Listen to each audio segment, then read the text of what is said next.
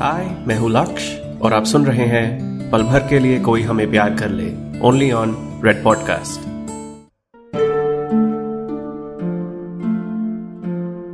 पल भर के लिए कोई हमें प्यार कर ले।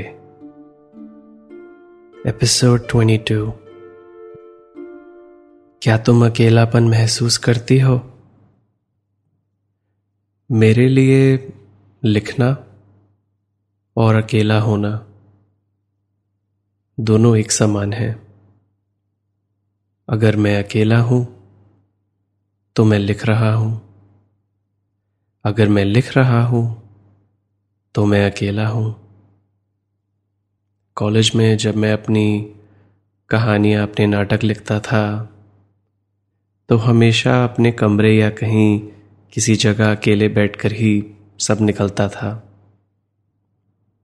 और मुझे ये अच्छा लगता था। क्योंकि मेरा अकेलापन काम आता था।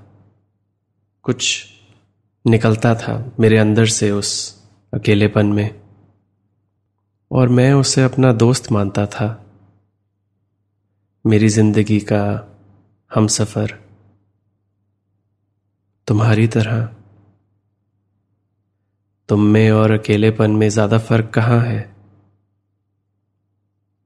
दोनों को देख नहीं सकता। दोनों सिर्फ़ मेरी बातें सुनते हैं, लेकिन वापस कुछ नहीं कहते। तुम दोनों मेरी ज़िंदगी का एक अहम हिस्सा थे।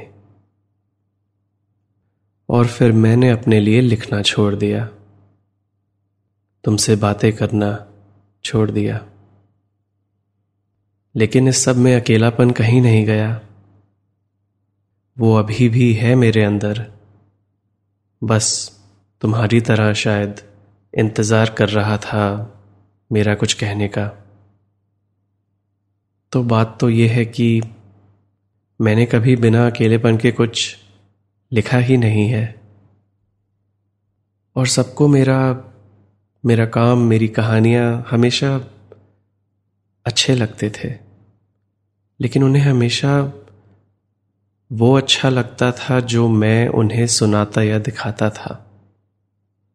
लेकिन वो सब तो तभी तैयार होता है जब मैं उसे कई बार ठीक करके सुनाने या दिखाने लायक बनाता था। एक कहानी, एक बात, सब एक सोच से शुरू होते हैं। और सच में तो एक सोच हमेशा सुनाने या दिखाने लायक नहीं होती। अक्सर नहीं होती। हर कहानी, हर बात, हर सोच पैदा होने पर वैसी ही होती है जैसे हम पैदा होने पर होते हैं। और शायद इसलिए मैं अकेलेपन में ऐसी सोच को कहानी बना पाता था, क्योंकि उस पल में जब एक नई सोच पैदा होती है तो वो सोच और मैं दोनों एक जैसे होते हैं। जो बातें मैं सिर्फ़ अकेलेपन के साय में करता हूँ, कैसे करूँ किसी और के सामने? कैसे दिखा सकता हूँ मैं किसी और को अपना वो रूप? और आज रात नैना मेरे साथ एक गाना लिखना चाहती थी। उसने कहा कि मैं उसके गाने का हिस्सा था। तो मैंने पूछा उससे, क्या मतलब कि मैं तुम्हारे गाने में था?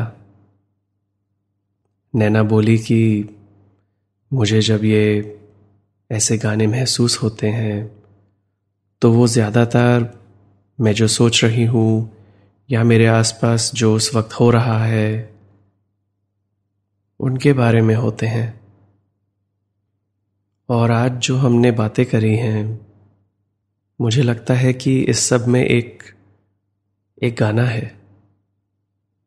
तुम्हारी वो बादल और बारिश वाली बात, उन अल्फाज से बनाई मेरी नज़म, शायद वो भी इस गाने का हिस्सा है। तो मैंने पूछा कि, लेकिन है ना, हम यहाँ बैठे गाना कैसे बना सकते हैं? उसने कहा, अभी कोई गिटार या पियानो तो नहीं है इस कबाना में तो तुम्हारे अंदर के कलमकार से ही काम चलाना पड़ेगा।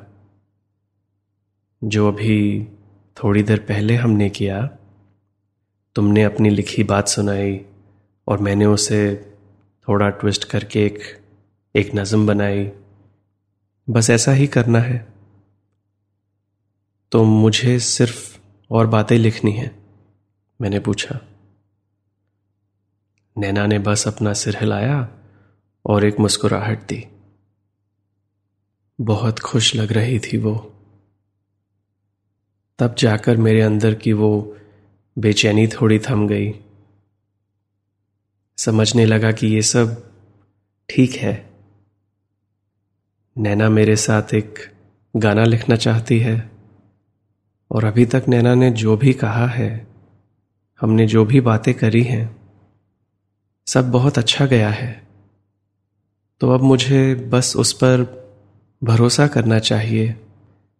ये नए तरीके को आजमाना चाहिए कुछ नया बनाने का। तो मैंने नैना से कह दिया, चलो, तुम्हारा ज़रिया आजमा के देखते हैं।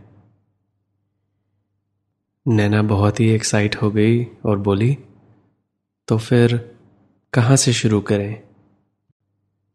मैंने नैना से कहा, क्या मतलब है तुम्हारा? मुझे लगा कि तुम्हें पता है कि हम क्या लिखेंगे। तुम्हारी उस नज़म को ही आगे बढ़ाना है है ना?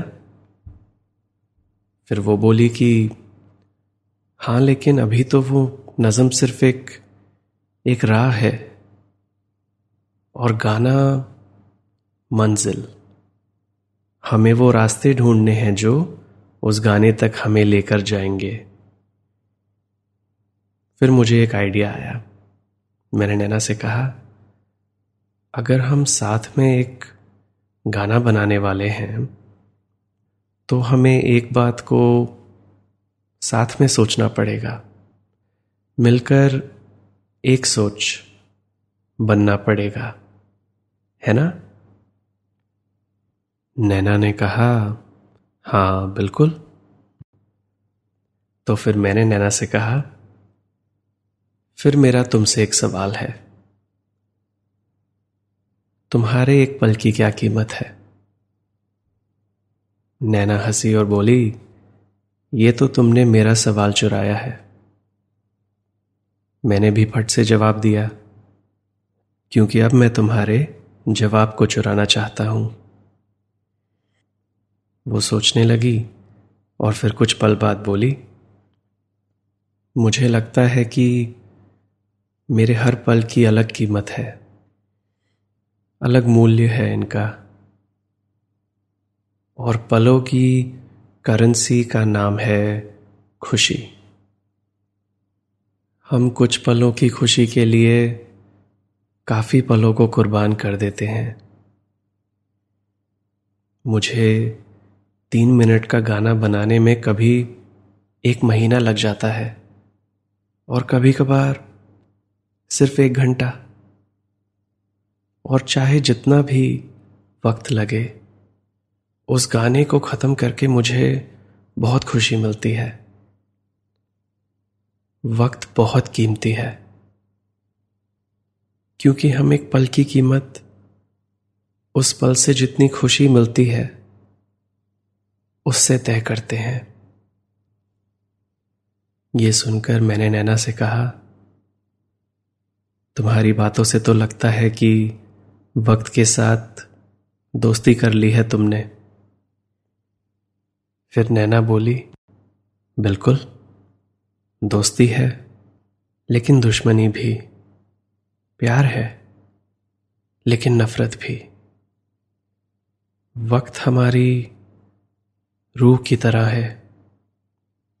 हमेशा हमारे साथ। ज़िंदगी में और कौन सा साथी है जो पैदा होने से लेकर मरने तक हमारे साथ होता है? हमारी रूह और ये वक्त। The constant companion. बुलाती हूँ मैं वक्त को। हर पल का हम सफ़र। नैना की ये बात सुनकर मेरी इजाज़त के बिना मेरी रूह ने मेरे मुँह से एक बात निकाल दी। हर पल से प्यार मत मांगो। हर पल से प्यार करो। मेरी ये बात सुनते ही नैना ने अपनी नोटबुक खोली और बोली, क्या कहा तुमने? फिर से बोलो। मैंने अपनी बात फिर से कही और वो लिखने लगी। फिर नैना ने मुझसे पूछा, और क्या महसूस कर रहे हो तुम अभी? पता नहीं नैना के सवाल ने यह बात पैदा करी या सिर्फ़ उसे जगा दिया। मैंने नैना से कहा, नैना, तुमने अभी एक बात कही थी ना? कि ये गाना एक मंजिल है।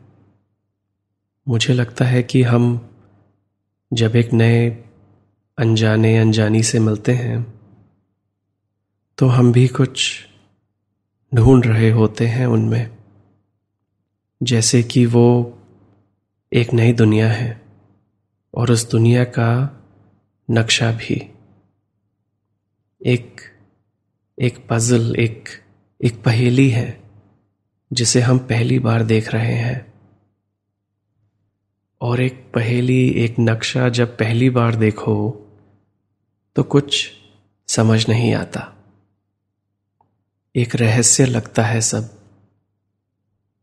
और धीरे धीरे हम एक दूसरे को समझना शुरू करते हैं। उस नक्शे को थोड़ा पढ़ने लगते हैं। नैना ने मेरी बात को वहाँ से पकड़ा और कहा, लेकिन इस सबके साथ साथ हम अपने आप को भी धीरे धीरे समझ रहे होते हैं। हमारे अपने नक्शे पर जो सब पहले धुंधला सा लगता था, वो भी धीरे धीरे साफ़ होने लगता है। फिर मैंने कहा, क्योंकि सच में तो हम सब एक ही चीज़ ढूंढ रहे हैं। ये सुनकर नैना ने मेरी नज़र से नज़र मिलाई और कहा, कुछ पल का हम सफ़र। अगले कुछ पल हम दोनों एक दूसरे की आँखों में देखते रहे और बिना नज़रें हटाए नैना ने मुझसे कहा, मुझे लगता है कि हम सही रास्ते पर चल रहे हैं, है ना?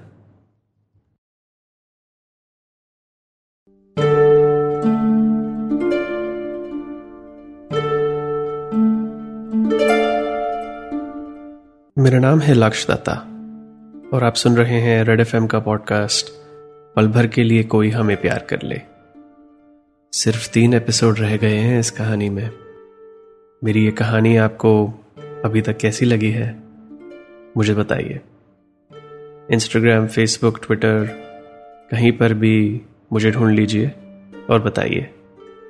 और आप इस शो को जहाँ भी सुन रहे हैं, रेड एफएम की ऐप में या किसी पॉडकास्ट ऐप में फॉलो या सब्सक्राइब कीजिए नए एपिसोड्स की नोटिफिकेशन के लिए। मैं मिलता हूँ आपसे अगले एपिसोड में, आगे की कहानी सुनाने के लिए। यह है, पल भर के लिए कोई हमें प्यार कर ले। यू आर लिस्निंग टू पल भर के लिए कोई हमें प्यार कर ले ओनली ऑन रेड पॉडकास्ट